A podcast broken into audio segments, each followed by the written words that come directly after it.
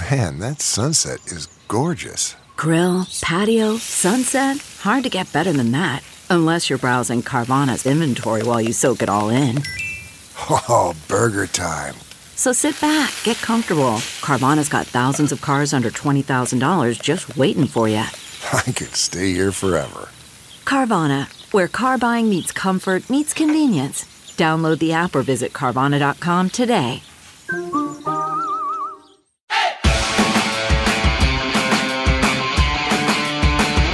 Rat Media presents the Yellin' In My Ear podcast. Documentary filmmaker Dan Napoli and ad agency creative director John Battistini revisit movies, music, TV shows, and pop culture events from the 80s and 90s they experienced as kids. Some of it was great. Some of it was terrible. But all of it will be fun as these longtime friends talk about what influenced them growing up. Welcome to the Yellin' In My Ear podcast. I'm going to open John with a question. Okay, hit me. A very deep and a very important question. Okay. Have you ever gleamed, my man, inside a cube?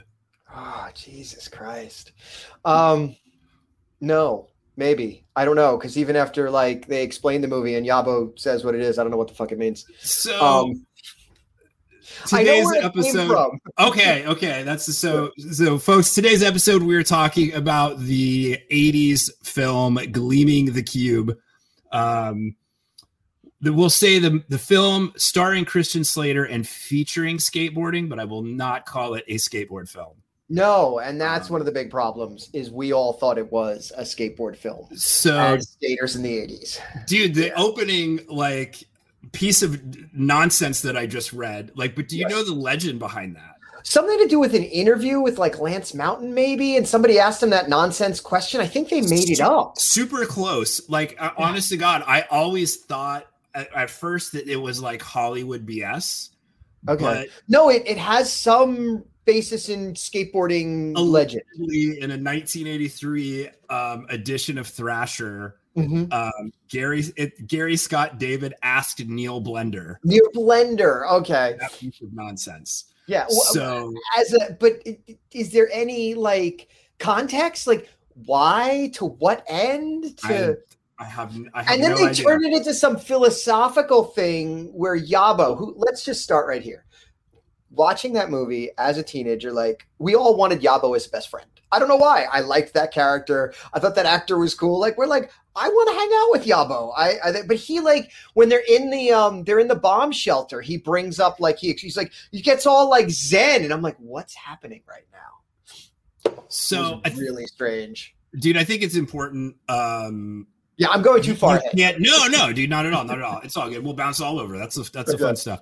But it's like okay. So first, I think you cannot overstate the influence of skateboard culture, 80s skateboard culture in just the world in which we live. And then most of the t-shirts that Christian Slater wears in that movie, you can walk into Newbury Comics and still buy today, and a skate shop. It's crazy. And that movie was 32 years ago.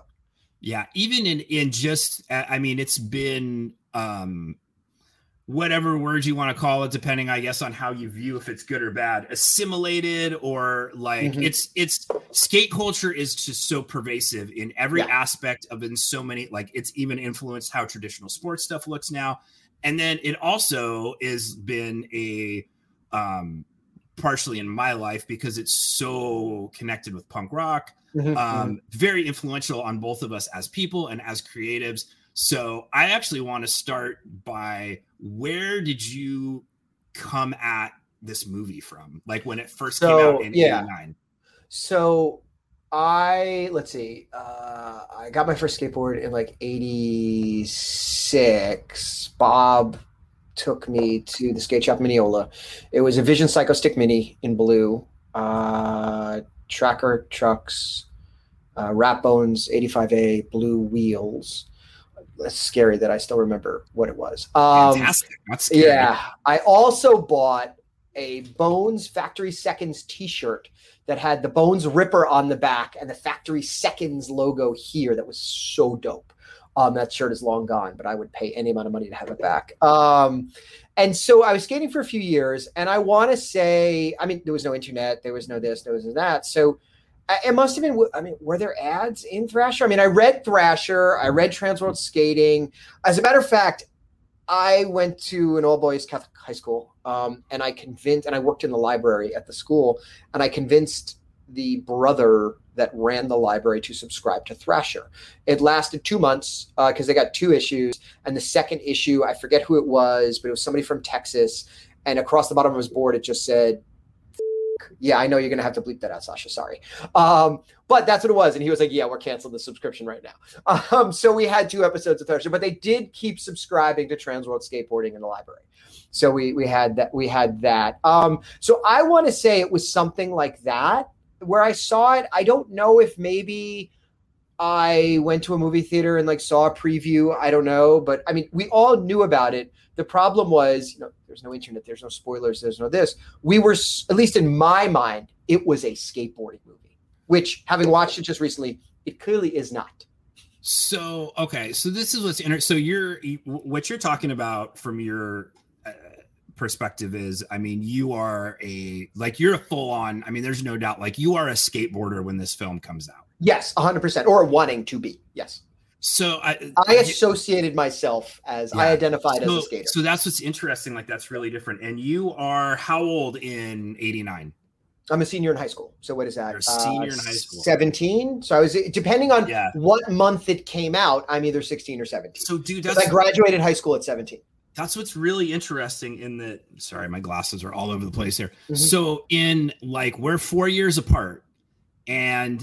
Wait, when did it come out? Did it come out in December? Because if it came out in December of 89, I would have actually been in college. I believe it was the spring. No, because it was spring, right? It was spring. Because I think I saw it the summer before college. I was in seventh grade. Yeah, I was 17. So that's one of those things. We're 4 years apart. And I think it's really interesting. Like the difference between 45 and 49, mm-hmm. It's sort of the same world. But as you go down in ages, the difference between 17 and 13. So I was not a skateboarder when this came out. Although skating obviously was pervasive. Like people had the Tony Hawk flop. They had the whole thing. So for us, it was, dude, I vividly remember they were like guerrilla street team before that was a thing. There were people standing outside our junior high handing out handbills like, hey, this Thursday night. And, you know, I grew up in Denver. There was probably like five or six junior highs. I think each junior high had its own night. So it was kind of like, oh my God, everybody's going to be there.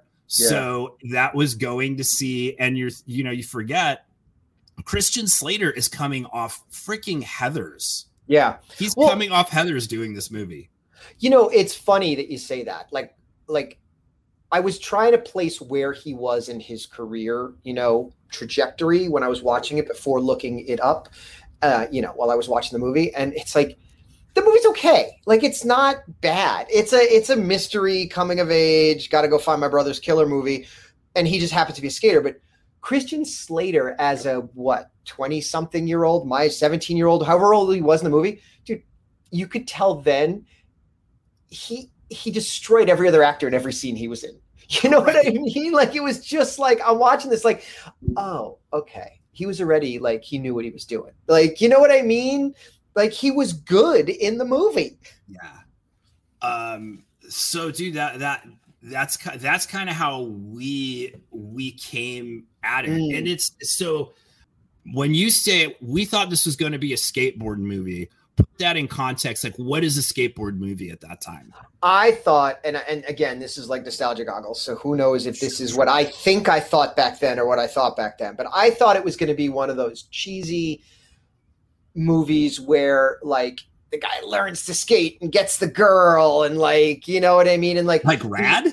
Yes. More like Rad, where the act of skateboarding was the coming of age story, as opposed to, like, he's on the hero's journey, basically, kind of, I think. Maybe I'm messing up my tropes. I don't know.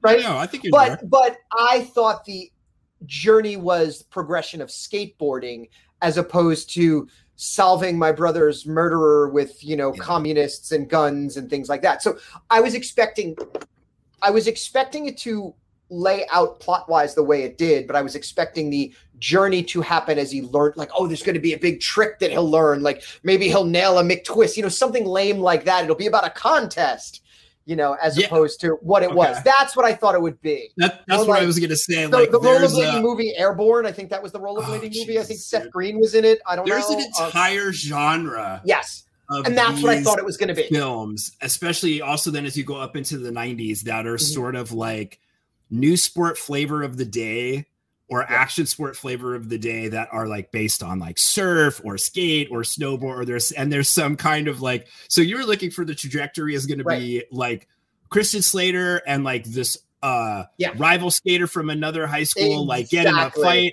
And like the other skater, like kills his brother accidentally in a parking lot fight, and like to get revenge, Christian Slater wins the big. He wins the big Del Mar contest. Yeah, that's what I think I thought it was going to be, and it wasn't.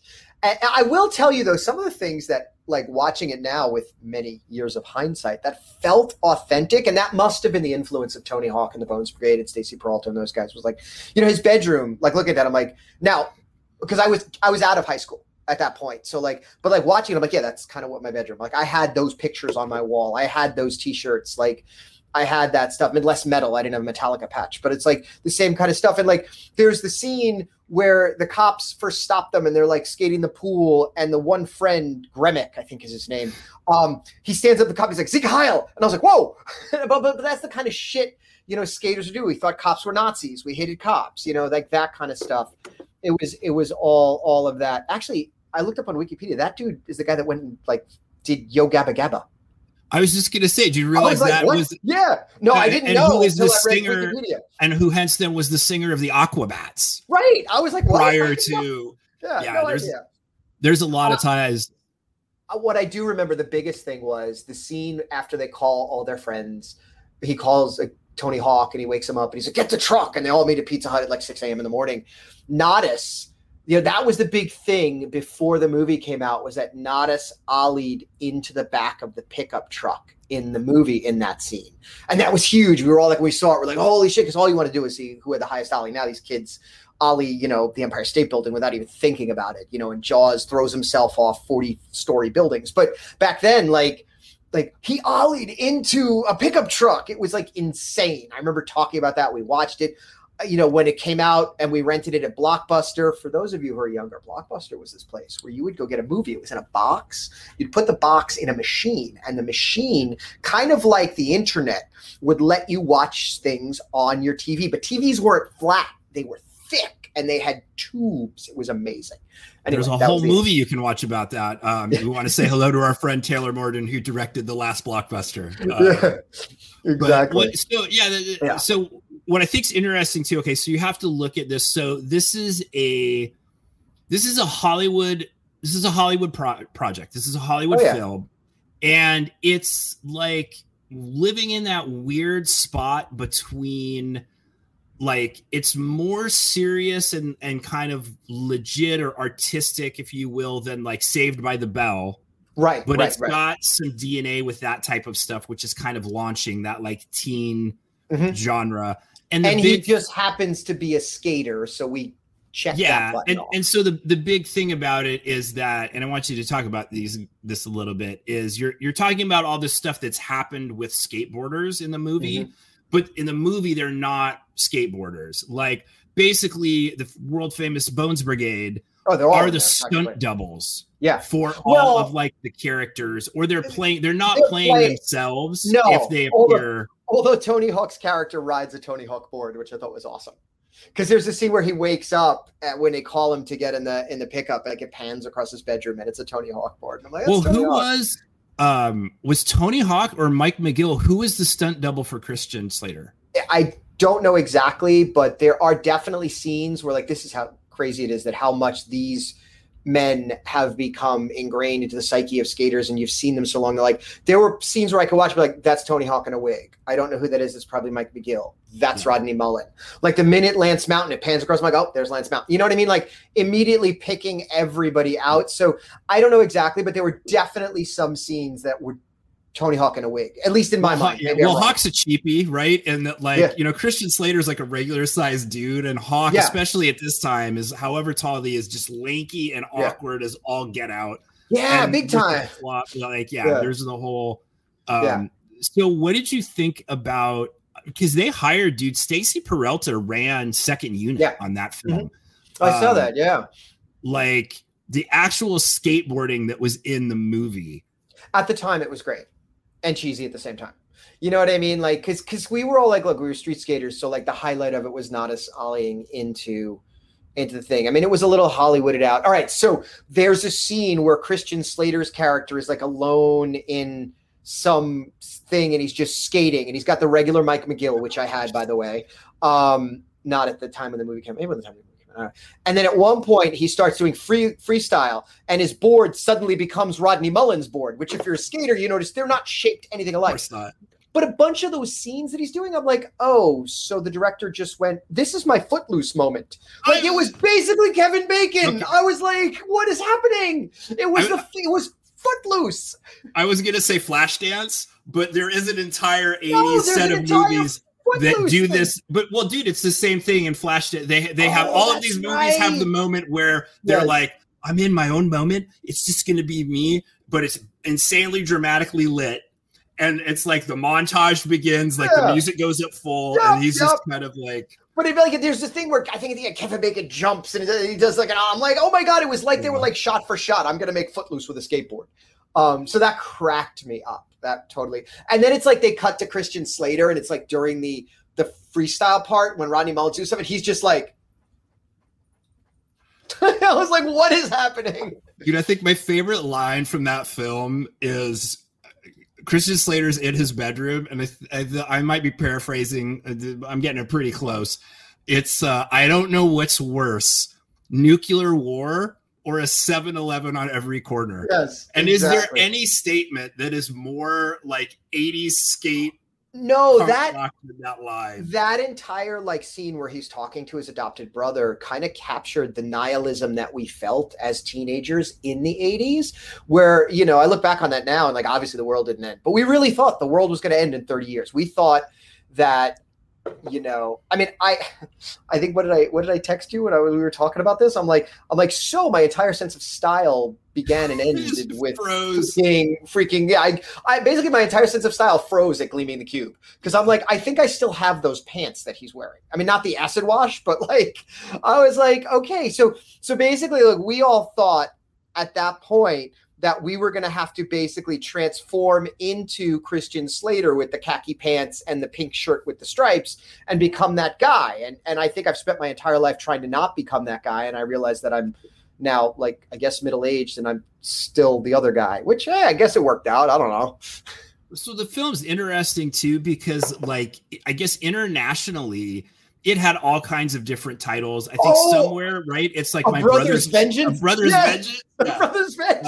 But that's actually the most appropriate title out of all of them. One was Skate or Die, and I'm like, no, it was Get Killed and Skate. I don't know. I mean, it really. I think that's even how it's genre listed on IMDb. It is a neo-noir movie. If you really pull skateboarding out of it, it's still its entirely movie, right? Right. He could have been, and that's always weird, I guess, when you get in some of these things of where Hollywood productions are trying to tap into like what the kids like, and they've been doing that for years because he could have been in a band. Yes, and you could have interchanged that kind of. That's what I mean. It was just that was his hobby. It didn't matter. Yeah, anything that he would have been like. Christian Slater's character is kind of an outcast kid. Mm-hmm. In a frowned upon or like a niche little activity that his parents are not, or well, his dad anyways, is not super stoked on. It definitely doesn't make him one of the cool kids. No. And so that is weird though, because he's supposed to be this outcast. He's supposed to be whatever. Then when he changes and becomes, you know, normcore, you know, and he goes to work like an accountant. everybody notices. And I'm like, if he was such an outcast, I don't think they would have even paid attention. That was weird. That was the one thing I thought was weird. You don't think, though, if he was like the picked on outcast, sort of like the weirdo, and then he shows up kind of like... I will say I didn't get the impression that him and the skater kids were like actually really picked on or even sort of like totally outcast. They were just like, that's their thing. But it wasn't like which I did like, they didn't set up like to their benefit because it was the, you know, our brother's vengeance and not, you know, let me learn this trick. There was no like jocks versus skaters kind of thing, you know, which was good. And that's what made it more of like the Hollywood cop. And why is the cop hanging out with the 16-year-old? That was creepy and weird. Let me just tell you all this like important stuff that I'm investigating, kid, that I don't really know. Dude, what's the movie? Speaking of a great example, but what's the movie with Josh Brolin? Oh my God. Which one? That he plays he plays the skater, dude. What's the remember. Oh man. I don't remember. Yeah, you may have to look that one up. I don't remember. Hold on. But the funny thing is, like, you know, this was exciting and this was something from like our subculture. And now these people, I mean, Tony Hawk was on The Masked Singer, you know? So it's like, it's just amazing how it went from that little, hey, what's up? Sasha, to the show. Oh, coming to the rescue. It's called Thrashin'. Yes, it is. Thank you, Sasha. I don't remember it. I know the name, but I do not remember. Oh, dude, it is the classic of what you're like. I gotta win that for a Del Mar contest, and they're all. And dude, he's oh my God, John, watch it. He's pool skating to, if not Survivor, a Survivor knockoff band, probably because they couldn't license. Yeah, of course not. Of course not. Oh, you know one of my favorite parts of Gleaming the Cube. The opening thing, they go in the pool, Yabo hits his head, and the guy's like, I gotta repaint the whole pool. I gotta do this. I'm like, dude, there's a little bit of blood. You wipe it up and you're done. He's like, I gotta acid wash the whole pool. I was like, what is happening right now? So, dude, I got a big question for you, John. Yeah. Why do you think, I know this is supposed to be about Gleaming the Cube kind of, but it's a lot bigger than that. What, like... I mean, you made the reference earlier with Tony Hawk. Like, in general, why do you think skate culture like broke through? Why do you think it became so pervasive in? Very simple answer. Very simple answer. Tony Hawk Pro Skater. Period. The video game. I'm gonna push you though. Okay, so that's what I think. That's the how. That's not the why. Why did all of this stuff connect? Why? Oh, God knows. If I knew the answer to that, I'd be making millions of dollars just flipping that around every time. I don't know how. That'd lightning be your TED Talk, dude. Yeah, dude, lightning struck. I don't know. If I knew the answer to that, we wouldn't be here right now. No, it's just, and I don't know. I don't know. Because, you know, you see in the Bones Brigade documentary, which if anybody out there is if you're into skating at any era and you haven't seen an autobiography, you should watch Bones Brigade doc, watch it. But it is one of those, you know, they talk about, I think Tony Hawk's got an awesome line. He's like, yeah, I won a contest in like 86 and I won $150. Yeah. There just, you know, was no concept of this becoming a, you know, and it's weird too, right? Cause it's one thing for it to become like acceptable to wear Element or that like Rob Diedrich's on television. It's another level to be like, oh, I didn't know Rob Diedrich used to be a skateboarder. I just know him as a... I know him from Ridiculousness. Right. Yeah. I just know him as a TV. From The Factory. Yep, exactly. And how I honestly don't know. I don't, if I, like I said, I don't know why. It just did. You know, I'm sure you could Google it. There's probably podcasts where Tony Hawk and those guys have talked about it and maybe have answers in hindsight can tell you, but I don't know. I mean, it's just, it was something I was always into and it was something I kept up through college and I've always associate myself with, yes, I don't skate every day anymore because I'm old and I can break. But you know, it's still a way that I define myself. Like if you were to ask me, that is one of the ways I define myself. It's just, that's how I still self-identify as a skater. Why, dude? Why did, what appealed about it to you? That's an interesting deal, I think. I was never really into team sports. So I found it interesting. I liked it. I liked the challenge. I liked to use it, you know, just what we were doing. I don't know. I would guess maybe that punk rock DIY attitude that the kids seem to have the same thing. What I also like too is there seemed to be a level of acceptance. Like when I was growing up, there weren't a lot of skaters. So you were instantly in the club if you were a skater. It didn't matter who you were, what color you were, where you were from, what language you spoke. It's like, oh, you're a skater, I'm a skater too. Cool, we're friends. It just, that's what it felt like. To this day, I'll be walking through Manhattan and you hear a wheelie suitcase and you know that sound. And you could see people, you know, when you see someone turn around and look for the suitcase, you're like, oh, that guy skates. Because that's the sound and you can hear it or maybe not, but that's how, I do. And, you know, so I think that's a big part of it was maybe at that moment in my life, it gave me and the people that I was with gave me the acceptance that I was looking for and with the right attitude and the fun and and stuff like that. So it just worked. And I've never left that, you know. Has it carried over? How has it carried over into sort of like your work or your view? I mean, I think maybe my worldview is slightly more accepting and more open of other people and other cultures and things like that, because it's just what that's what we did. So I've always had that. And so, you know, a lot of this, you know, stuff that's going on now, just, you know, I look at it and I'm like, I don't get it. Why are you just such a dick? Just don't be a dick. You know what I mean? Like, I don't get this. I don't get this exclusion. I'd rather have inclusion. And maybe that's from growing up and always being excluded. I know what it feels like to be an outsider. So there might be that. I think, I mean, like we've talked about before, it's just one of the other things that led to this kind of like DIY ethos. Like, you know, there weren't ramps, so we built stuff. There weren't places to skate, so we turned things into places to skate. The curb didn't work, so you would wax it. You know what I mean? We would make our own stuff because there wasn't anything for us. There were no skate parks. Like I took my kid to the skate park. I'm like, holy cow, this is like a legit skate park that the town built. What? You know, we didn't have that. We had a curb. We had the white building. Everybody in Westbury that's listening to this, shout out to the white building. That's what we had. We went to the white building and got arrested, you know? Yeah. I mean, dude, there's something, dude, it's really funny. I heard, it's such like a nice nugget of what it boils down to. Jerry Seinfeld has an awesome quote. He skates? No. It's in one of his Comedians in Cars. I think he's talking to Alec Baldwin, maybe. Okay. And he's like, yeah, you know who's gonna be all right? Baldwin's like, well, he's like, these skateboard kids. He's like, what? He's like, yeah, these kids that just like have to go figure it out for themselves, and they do a trick, you know, and they fall and get it wrong like, you know, 1,700 times, and then finally figure out how to do it. He's like, I look at them and I'm like, you know what? Those are the guys that are going to like do things. I was like, yeah. Oh, wow, that's like a really nice kind of like coalescing of that sort of, because it really is. And he's saying we're all obsessive compulsive. Just a little bit. I mean, I think you'd have to be to some degree, right? A little bit. Because like for me, I really come more at it on like the next wave of street coming up.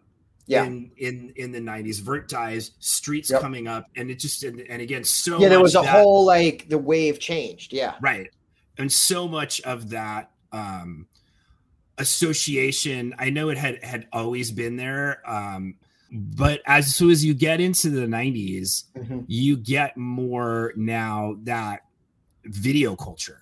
Yeah, you do. Everybody's putting out their videos. Everybody's putting out soundtracks. And so now you kind of start, and like that's where like I really came in through the music just as an appreciator and like, you know, a supporter of skateboarder.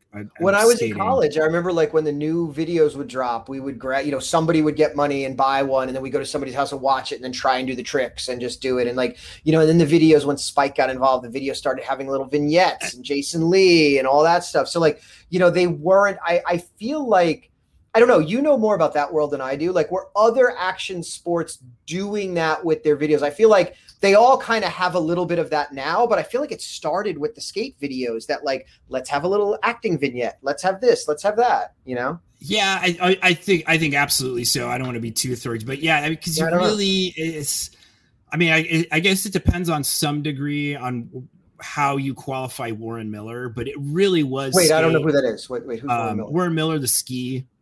Oh, that's true. That's true. Yeah. Yeah. He was doing that. Yes. Yes. Yes. Which, dude, okay. I'm sure you know this, right? That Our good friend, if anybody knows, also, you know, John and I come from doing, you know, working in paintball for years and years. Mm-hmm. But dude, you know, like Patrick Sporer worked on Santa Cruz, like Wheels of Fire, Streets of Fire. I did know that. And the whole scene where like Skip is the cop in the jail. Yeah. I really feel like that skating, because like skating had that like irreverence to it. Yes. You know? Yes. And I think that's what it was. It appealed to me because like, look, I wasn't like a thug or really causing trouble, but I was a little like, you know, screw you, a little in your face, a little. And it was like, I could do that I could skate and do that and satisfy that little, scratch that little itch of being a little like, without robbing convenience stores. I don't know how to explain it. You know what I mean? Right. So dude, looking back, cause I know you went back and watched, I did, Gleaming the Cube before we went on the air. How, like, does it hold up? Does it not hold up? Is it better than you remember? Is it worse? It is better than I remember. In that, well, there's a lot more murder. There was a lot of blood, which is fine. I didn't remember that part. It holds up better because, like, it's really not like of those types of movies where all of the acting is terrible and the camera work is terrible. It wasn't. It was a very solid movie for what it was. It wasn't great, but it wasn't like, oh my God, please make this end. You know what I mean? It was fine. It was an 80s movie. It was fine. I mean, I will say, I don't know. You said it was a Hollywood thing. I don't know what their budget was, but it's like in one scene, Christian Slater is doing power slides and it's like smog in LA or wherever they're shooting. And it's just like gray. And the next scene he jumps over the fence and it's beautiful blue sky. And I'm like, why didn't they CGI that? I'm like, no VFX. Right, there's no VFX budgets. Yeah, I'm like, that doesn't fly. What's up with that? Yeah. I'm guessing that they didn't have the budget to where they'd be like, well, I guess we have to go back to magic hour. Hey, the weather's not good today. We're not rolling. Exactly. I'm sure that production was, but but it was fine. It was fine. I like that you reference about it being like an 80s movie because it also follows, and that's one of the things that jumped out to me, and I think maybe why it's connected as a big cult movie, is it has some of those 80s tropes, which one of my favorite 80s tropes is like, you know, this lays over the top of Goonies. Yeah, there's a classic like, authority figures are not listening to the kids because kids are dumb and they just don't know anything. And the kids in kind of very Gen X-y DIY are kind of saying like, I won't make Sasha do the beat button, but I'll do like a little Friends node because they just had their reunion show, a little to the world. And the kids go off and solve it and figure it out for themselves. Yeah, there's so many 80s movies that lay in over, you know, Goonies lays out like that. J.J. Abrams did it one very purposefully with Super 8, which is supposed to be a throwback. Stranger Things, which, again, even though it's produced now, that's supposed to be a callback to that 80s setup. And there's very much that element in Gleaming the Cube.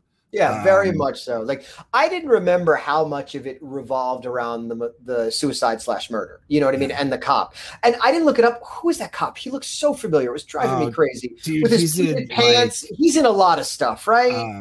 They have a bunch of 80s of 80s dudes that are in like it's not Close Encounters. It's not Close Encounters, but no, he's in stuff. Lauder is the actor's last name.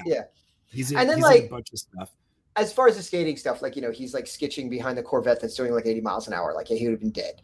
You know, Yabo makes him that skateboard that doesn't have grip tape. It has diamond plate metal on it. I'm like, what is that? And I love that, like, the whole thing, you're all wearing Converse. Then he gets all like decked out to like go after the bad guy. Like he's Luke Skywalker heading in to fight the Emperor, and he's got his Airwalks on now. You know what I mean? I'm like, what? So that was a little like weird and cheesy, but. Which is also, by the way, dude, right? You're talking 89. So like Nike hasn't bought them yet. Like Airwalk is like legit skate shoe at that time. No, and it's still. Before like a lot of the kids were all wearing like Air Jordans and stuff just to skate because they were like Nike wasn't in here yet. You weren't getting shoes. It was like you had Converse or you skated in whatever you had. Like I remember wearing Adidas.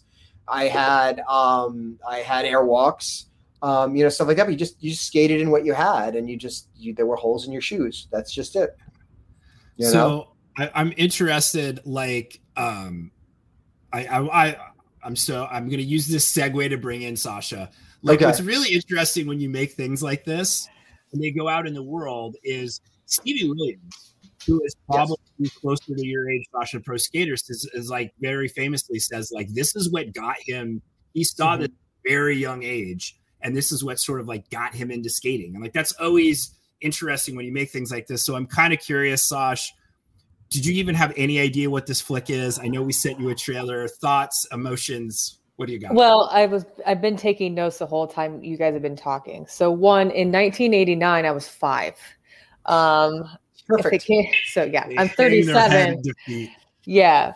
But I will say this, like, I haven't seen this movie. I want to see it now just because it sounds, it's marrying two of my favorite things together. Skateboarding and murder. Murder drama. I mean, in that case, I think Gator's in the movie too. So there's your skateboarding murder right there. That is a dark callback. But I think he's in there. I mean, I'm not saying he's not. Yeah. I'm not disagreeing. And he's a murderer, isn't he? Also, dude, which is very 80s about it. I won't spoil it for you, Sash. But the plot, I think I've already ruined it. Well, no. The operation that the older brother is mixed up in is just. I didn't understand it at all. I didn't get it. I don't know. I still don't know what it was. You would just never, it's some sort of like sketchy drug crime, something that you're like, actually, who should be helping me with this is my daughter's like 16-year-old boyfriend. That's definitely who I'm going to go for when I need embezzling help. That's where we should go. Yeah, it was like really weird. But what was also fascinating was it's been a while since I've watched an 80s movie was, the lack of tech and how much technology has pervaded our society. We're like, the dude's getting out of the car and stopping at a payphone. And then they're like calling the payphone and like, let me get the numbers. They call each number and they're like, hello? Oh, no. And that's not who I want, and like this whole idea of that. But yet the cop is in the car and he's like typing stuff and it's like a dot matrix screen. And I'm like, did they actually have that in the cars back then? But yet the cop doesn't have a radio. So someone gets shot and he runs over to Christian Slater while the dude's bleeding out and shaking. And I'm like, shouldn't you help the dude that's bleeding out? Christian Slater's fine. Yeah. Backup. Yeah. It was like, he had no radio. I'm like, I don't understand. My second note that I had, like, just as you guys were talking about like the culture around skateboarding, like for me, your guys' generation and almost kind of like the generation before yours paved the way for our generation to like, so when I was in middle school, it was super freaking cool to be into skateboarding or we were borrowing the clothes. We had, I don't want to bring JNCOs into this, but it was okay. You have to. No, it's in fine. Sioux Falls, I never owned South Dakota. Yeah, you had to have the JNCOs, but my brother had them. I did not have them. It also like then you talked about your first skateboard. I ended up working at a skate shop. Was my first job in Minneapolis after I graduated high school. It's my first job in Minneapolis. I had an element deck. I had independent trucks because you had to, like. And then I felt like the most badass person on the planet because I'm putting together skateboards for kids that are like about to become hopefully bigger and better badasses. Okay, so where did you work in Minneapolis? What shop did you work at in Minneapolis? I worked at Zoomies. I mean, let's be honest. No, Zoomies counts. It's fine. So here's my question though. So if you're gripping a board, do you use a razor blade, or were you one of the people that just used the side of the screwdriver and then just peeled it off after you wore it down? I used a razor blade. Okay. And then we would like refine the edges so that it wouldn't get snagged on stuff. Yeah. Okay, that's fancy. I just used a screwdriver and it was all ragged. And there's an awesome book that will maybe like bring back some memories. It's probably older now. I think for their 25th anniversary was John, but there's a fantastic hardbound independent trucks book. That was there is. Yeah. So great. That's awesome. I did not know. So I have indies on my board now. Zoomies in.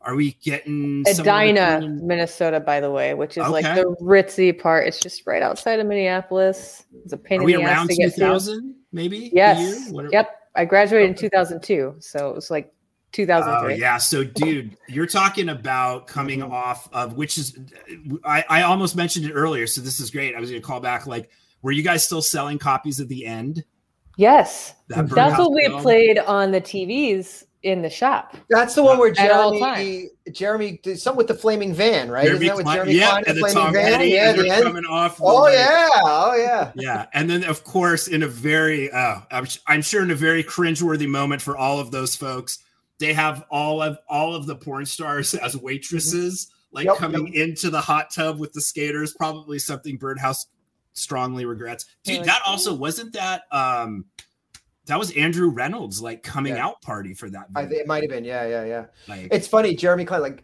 Sammy wanted to build a cruiser last summer. So my brother's like, oh, I'll give him a board. So Sammy's cruiser board is like a hand silkscreen Jeremy Klein, like anime girl board. Like his friends were like, where did you get this? And how are you skating this? He's like, oh, my Uncle Jason gave it to me. It's not what you would build as a cruiser. It should be hanging on a wall. Right? Sammy uses the cruise. No trucks, just the board. No, the third note that I do want to bring up before it gets lost, because I think it's super important. So I have a stepson. He's 14. Mm-hmm. And he's just now getting to skateboarding with his buddies. Oh. But I don't know how my husband feels about this, but I personally feel super proud about that because of the fact that growing up, that was a crowd I fit into. Mm-hmm. And I feel like the skateboarding lifestyle, I don't know if you want to call it that, but like it's so inclusive of everybody. And I think that like we must have done something right. If he wants to get into skateboarding, just because I know what the lifestyle entails and like everything that surrounds it and the culture, to me, is way more inclusive and way more accepting of just everybody. It doesn't matter where you came from. It doesn't matter what your house is like. None of that stuff matters. It just matters that you're there and you want to be a part of something bigger than yourself. So but I remember skating with a kid. Wait, one second. I remember skating with a kid. I think his name was Brad. And like one day we went to his house and he was like something. I'm like, who's that? He's like, oh, that's the maid. Like we had no idea this kid was like super rich. He was just like a normal skater. Like he was just as dirty as us. You know what I mean? Right. He was like a super nice guy, but it was like, wow, he's like rich. Okay. You know, I think what binds it together, I want to pull and a nod out to our buddy, Brian Kindland and Bouncing Souls is that song. Like, and Sash, you could stay on because I did want to bring you another question. You kind of touched on it a little bit, but it's like, that there's a song off their second record, Maniacal Laughter, Freaks, Nerds, and Romantics. And I think for me that's the appeal of what sort of binds skaters. Sasha, I was going to ask you touched on it a little bit, but I want to like formally ask the same thing I asked John, because you even referenced going from like Tony Alva Dogtown to like Stacy Peralta's running, Bones, and then the next generation. Why do you think skateboard culture, like skateboarding, has become so pervasive and just part of pop culture? I think that, and I'm trying to like think of like on the spot, but I think honestly it's like a three-parter. So like you've got people like Tony Hawk who literally have lasted the test of time. He got popular in the late 80s. And he's still very popular in 2021. Like, that's incredible. He's also, if not more popular. Right. He's like the GOAT. Like, everybody looks up to Tony Hawk, Well, that's also because he's like 6'5". Right. Yes. Also very tall. Follow him on Twitter. I don't want to short circuit your rest of your answer, but follow him on Twitter because he does all the like mistaken, like he has a whole thread of people mistaking him for Tony Hawk that is just hilarious. Or not believing he's really funny. I think also too, like an undervalued part, and I don't even want to say undervalued, but an overlooked maybe part is the music scene that goes along with skateboarding. I think that's like just another layer that like brings people together. And then like the three-parter is just the acceptance. Like to me, I think that the acceptance part of all of that is like super important. And I think that that's why it's lasted the test of time. It's something that it's also something that isn't easy to do. So you see these people at, like, for me, I saw them at the X Games and I'm like, holy shit, how on earth is this even possible? Like to me, okay, the Olympics are great, but the X Games are better.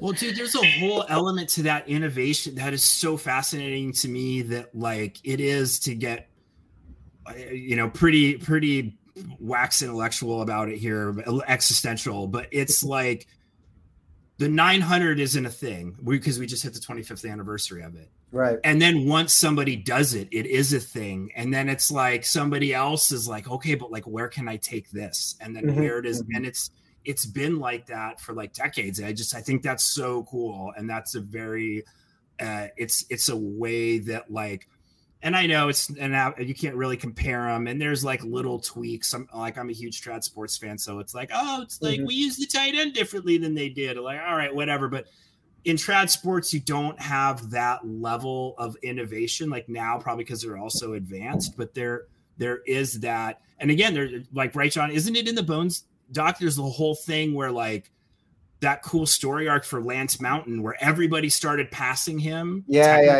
And he talked about how to keep himself relevant and doing other things. And I think that that's a really fascinating element to it. Yeah, totally. No, it was something like, I think you're right, Sasha. Like it was just something that just, you know, it's also at that age, like, why have I stuck with it? It's like, it defines you at a very formative point in your youthful development, and then, you know, I guess I just haven't matured. Jade may corroborate that. Yeah.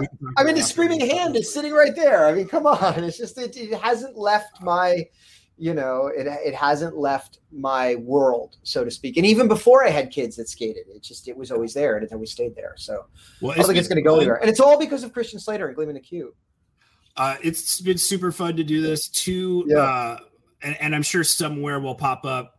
I'm sure Sasha will run her magic. And by the time this ends up on YouTube, the links will be baked in. But there is an awesome making of Gleaming the Cube that you can watch on YouTube. There is a hilarious, like, 5-minute conversation that was filmed just a couple years ago between Tony Hawk and Christian Slater talking about the film. Yeah, apparently they've kept in touch over the years. Yeah, which is pretty cool. And then, John, where did you just recently watch Gleaming?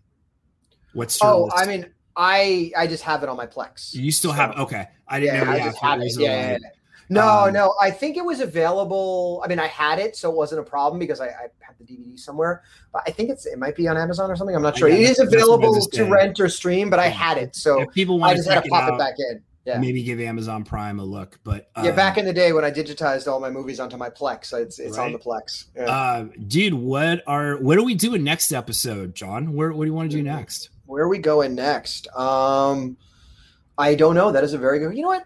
Let's leave them wondering. Let's let it be a surprise. Okay, I like that. Let's let it be a surprise. It'll be awesome. I guarantee it. But let's not give it away. Okay. Yeah, it'll be fun. Stay tuned, subscribe, do all of those things that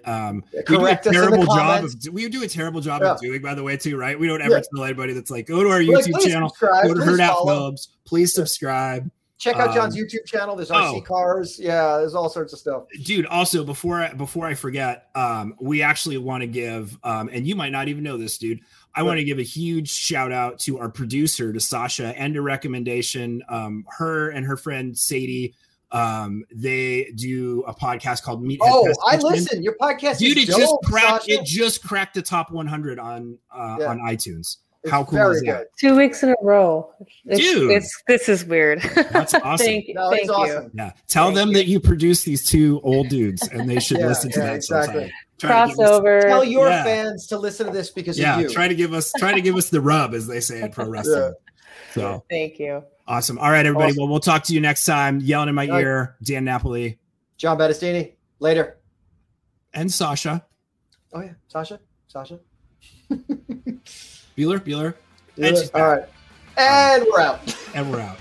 Thanks, everybody. Bye. A Herd Out Media production.